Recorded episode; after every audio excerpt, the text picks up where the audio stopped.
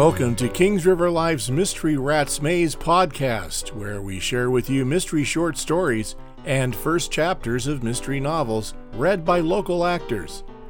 This episode features the first chapter of Checked Out for Murder, the fourth haunted library mystery by Allison Brook. It's read by local actor Julie Lucido. Checked Out for Murder was published by Crooked Lane Books in September of 2020. If you'd like to help support this podcast, listen for details in the closing of this episode on how to become a patron and get some fun perks. The Haunted Library series takes place in Clover Ridge, Connecticut, which is about a half hour's drive east of New Haven. My sleuth, Carrie Singleton, is 30 years old. She is the new head of programs and events at the Clover Ridge Library. The library is one of the centuries old former homes that was built around the green, the heart and soul of Clover Ridge. Carrie comes from a dysfunctional family. Her parents are divorced. Her father was a thief until recently, and her mother is self absorbed and manipulative. After college, Carrie lived in various places and ended up staying with her great aunt and uncle in Clover Ridge, a place she used to visit when her father's family owned a farm. Loving her job in the library, Carrie makes close friendships and forms a loving romantic relationship with Dylan Avery. She also forms a friendship with the ghost, of Evelyn Havers, a woman who used to work in the library. Evelyn helps Carrie solve the murders that seem to come Carrie's way. Carrie's anxious when her mother comes to Clover Ridge with her husband because Tom is in a movie being filmed there. But problems arise, murder occurs, and Carrie finds herself inviting her mother to be her house guest. More coffee? I asked Dylan as I got up from the table to pour us both a refill. I'd love some, babe. I'd better leave now if I'm going to squeeze in a few important phone calls before my 10:30 appointment. He stood and planted a kiss on my lips. Traffic's bumper to bumper this time of day. I wrapped my arms around his waist. All the larceny out there sure is keeping you busy. I'm glad you had time to stop by for breakfast. My pleasure. The eggs were perfect, Carrie, just the way I love 'em. Dylan shrugged into his leather jacket and I walked him out to his car, making sure that Smoky Joe didn't follow me. It was the first week of April, and the balmy weather and budding trees and bushes were sure signs that spring was on its way. My gray feline had a bad case of spring fever, and he was doing his best to escape the confines of my cottage to explore the great outdoors. But I couldn't allow that, not if Smoky Joe and I were going to get to work at the library on time. As the head of programs and events, I needed to be punctual, and the library patrons would be wanting a friendly visit from their library cat. Dylan slid into the driver's seat of his BMW. Have fun. I'll call or text when I have a free moment. I smiled as I watched him drive off. Dylan was an investigator, a partner in the company where he'd been working for years, recovering stolen art and jewelry. A few months ago, he'd opened his own office in New Haven, where he was investigating all sorts of situations. His first client had been a member of a family of restaurateurs who suspected that one of his cousins was skimming money off the top. Dylan had proved his client's suspicions correct, and now the thief was cooling his heels in jail. Dylan Avery was clever and handsome, and I considered myself lucky that he had fallen in love with me. I was lucky in many ways, I thought as I re entered my cottage, which stood at the end of the Avery property and faced the river. I had my wonderful job at the library and good friends and loving relatives nearby of course, there were some less than wonderful aspects of my life, like my mother and her young husband, who were about to descend on Clover Ridge because Tom was going to be in a movie they were filming here in town. But I, I had a week until they arrived, so there was no point on dwelling on how Brianna, as my mother now called herself, was going to drive me crazy. I stacked our breakfast dishes in the dishwasher, glad that Dylan and I had been able to have this hour together. We both had busy work schedules that rarely left us time for each other outside of the weekends. Still, It was better having him living in the manor house a quarter mile up the private road than in Atlanta, Georgia, where his company headquarters were located. Twenty minutes later, I put Smoky Joe in his carrier and brought it out to my car. I talked to him as I drove to the library. The trees have sprouted their light green leaves and the forsythia is out. Oh, but maybe I shouldn't be telling you this. You'll want to go frolicking in the woods where you could pick up ticks and fleas. I made a mental note to stop at the vet to buy medicine to ward off ticks and fleas, just in case Smoky Joe managed to get outside. Thank goodness he had been altered the month before, so there was no chance of his racing into the street chasing after female cats in heat.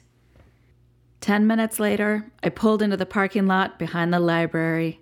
Like the other centuries old buildings bordering the Clover Ridge Green, the library had once been a large private residence, and like the other edifices, many of which had been converted into restaurants, shops, and art galleries, the library retained its white, wood framed exterior. Across the green, which was squarish in shape and roughly two small blocks wide in every direction, my great uncle Bosco and great aunt Harriet lived in one of the eight original homes still used as private residences. As we entered the library, I set Smoky Joe's carrier on the floor and slid open the metal door. He took off like a bullet. Someone's feeling his oats, Max, our senior custodian, commented as he halted the dolly cart he was using to move three large cartons. I'm afraid Smoky Joe has spring fever, I said. I have to watch him at home and make sure he doesn't sneak out to explore the countryside. We wouldn't want him to run out of the library and into traffic. I'll keep an eye on him when I can. I'll mention it to Pete as well. Thanks, Max. I think I'll put up signs so patrons will know to watch out for him near the exit doors, at least for the next few weeks. Good idea, Carrie. We'd all be heartbroken if anything happened to our little friend. I continued to my office, reflecting on how Smoky Joe had become a fixture in the library in just a matter of months. Last fall, he'd ventured through the woods to my cottage from a nearby farm. He jumped into my car, and I'd ended up carrying him into the library for safekeeping. Smoky Joe had proved to be a very social creature. Patrons loved to make a fuss over him, and he enjoyed the attention of young and old alike. I loved him fiercely and I knew that many people who frequented the library would be distraught if anything were to happen to their little mascot. I sat down at my desk and turned on the computer to find several emails waiting for me. I was responsible for making sure our many activities ran smoothly, given the variety of programs we offered, with new ones being added each month.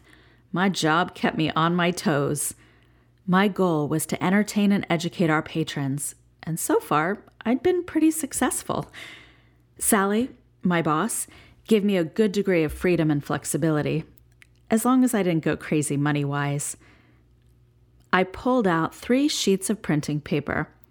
With a blue magic marker, I wrote on each of them. When exiting the library, please make sure that Smoky Joe, the library cat, isn't leaving with you. Thank you, Carrie Singleton, Head of Programs and Events. I drew the outline of a cat with a bushy tail on each note.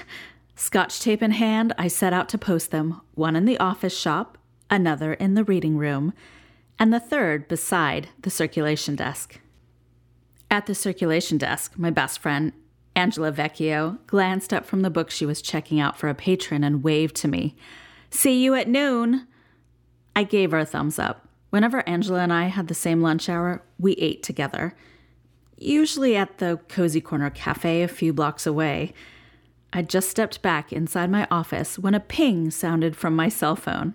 I read the message Thinking of you, XOXO. Me too, I smiled as I texted back. I glanced at the schedule of the day's activities an exercise class, a current events discussion, and a writer's workshop. Then in the afternoon, a book discussion, a lecture on how to remain beautiful as you age, and a food presentation of spring desserts.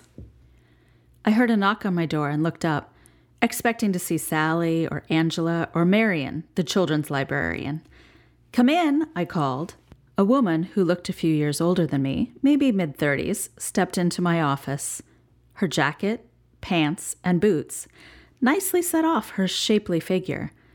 Well styled, wavy brown hair framed her pretty face. Her smile was tentative, as though she was expecting a rejection of some kind. Hello, I hope I'm not interrupting.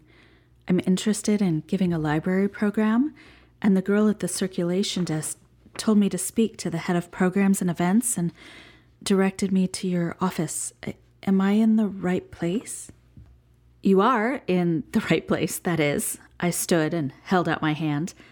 Hi, I'm Carrie Singleton. She shook my hand briefly. My name is Daphne Marriott. She gave a little laugh. no relation to the hotel chain, but I know the name Singleton. My family once owned what was the Singleton farm outside of town. My uncle's on the library board. I rolled out the only other chair in my office from behind the desk my part time assistant shared. Please have a seat and tell me about the program you'd like to present. Of course, Daphne cleared her throat. I recently moved to the area. I'm starting over, so to speak. New location, new career, new life. I laughed. I can relate to that. Really? Her eyes lit up. When she realized I wasn't going to elaborate, she cleared her throat again. Before I moved here, I had a near death experience. Oh, I I I'm sorry to hear that. I'm all right. I am only mentioning it because after I kind of blinked out for a short time, I discovered I had psychic powers. I nodded, wondering where this was going. Did I have a nutcase on my hands? Daphne must have realized my discomfort because she continued. I know this must sound weird to someone who's never had an experience like this, but after I recovered from my injuries, I discovered I knew things about people and situations, things that no one told me. I started giving readings.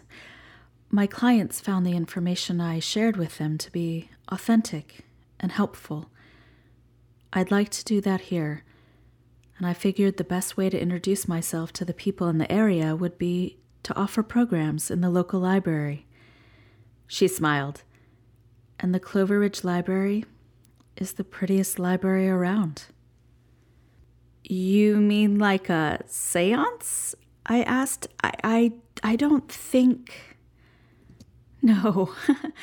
Daphne laughed. All signs of her nervousness vanished. I don't communicate with the dead. I do, I thought. Daphne's eyes widened with surprise, as if she'd read my thought. Thank goodness she didn't pursue that. Instead, she said, I'd like to talk about the many different types of psychic abilities there are. Some psychics have the gift of divination and can foresee the future. Others can heal. Still, others are mediums and are able to speak to the dead. And what type of psychic ability do you have? I asked telepathy, clairvoyance. They put me in touch with a person's innermost thoughts, fears, and occasionally his or her future. Honestly, it varies and depends on the person and the situation. So it depends on various factors? How convenient. I know, Daphne smiled. It sounds self serving to say it depends on the person and the situation gives me an easy out if I'm unable to read someone who asked for my help with a problem. Did you ever watch the TV show Medium with Patricia Arquette? I've seen a few episodes, I said. Then you probably know the show is based on the real Allison DuBois, who claimed she helped law enforcement agencies solve crimes. I nodded. Uh, she got her information about killers through dreams. That's right, Daphne said. But if you'll remember, the dreams were never straightforward. They never revealed the entire picture or situation. They presented themselves as puzzles that Allison had to figure out in order to help her boss, the DA, ID the killer and go after him. I, I get it. It works sometimes. A good deal of the time, Daphne said. For example, I've gotten a pretty clear picture of you in the few minutes we've been talking. You've had your position here in the library a short time, and you thoroughly enjoy what you do.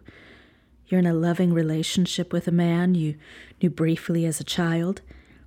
Your parents are divorced, and your older brother died in a car accident.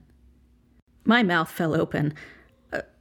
Everything you say is true, but it's also common knowledge. Clover Ridge is a small town. We all know quite a lot about our neighbors. Daphne pursed her lips. That may be so, but I swear no one ever told me anything about you or your background. Is she telling the truth? Before I decide how to answer, Evelyn Havers, the library ghost, began to manifest a few feet from where Daphne and I were sitting. Weird. Though my little cousin Tacy and I were the only people who could see and communicate with Evelyn, she never showed up when I had someone else in the office. But here she was, with a Cheshire cat grin on her face, looking extremely pleased with herself. Oh! I turned to Daphne. Her hand was pressed to her chest, her body still as a statue. What's wrong? I asked. I sense the presence of an entity from another plane. Really? Y- you mean a, a ghost? I had no intention of explaining Evelyn to someone I had just met. Yes, an older woman. I believe who died close by. Bingo! Right on target. I pursed my lips together so I wouldn't burst out laughing at the sight of Evelyn thrusting her fist in the air. So unlike her. Daphne must have thought I was frowning at her because she said, You don't have to believe me. Many people can't accept what I know to be true. She stood. Well, thank you for hearing me out. Wait, I called as she opened the door, eager to make a quick getaway. I, think our patrons would enjoy hearing you talk about the different psychic abilities. Daphne turned. Really? I nodded. You're in luck. A presenter had to cancel his program a, a week from next Tuesday evening. Are you interested? You bet, she grinned. If time permits, I'll be happy to go around the room and give what I call minute readings. The patrons would love that. I handed her a form. Please fill this out ASAP. You can return it via email or bring it back here. Thank you. Thank you, Carrie. For a moment, I was afraid she was going to hug me, but instead she held out her hand.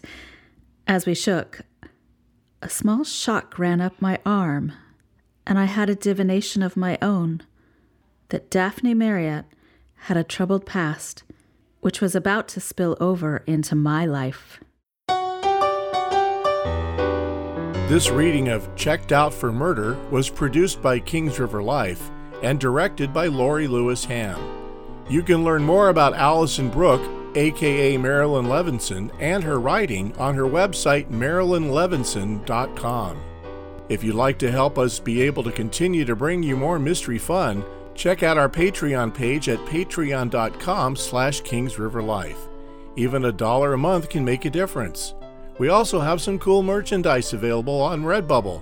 Check the show notes for the link and for the links to our websites and social media. Subscribe to our podcast to make sure you don't miss a single episode. Subscribe to our podcast newsletter for bonus content.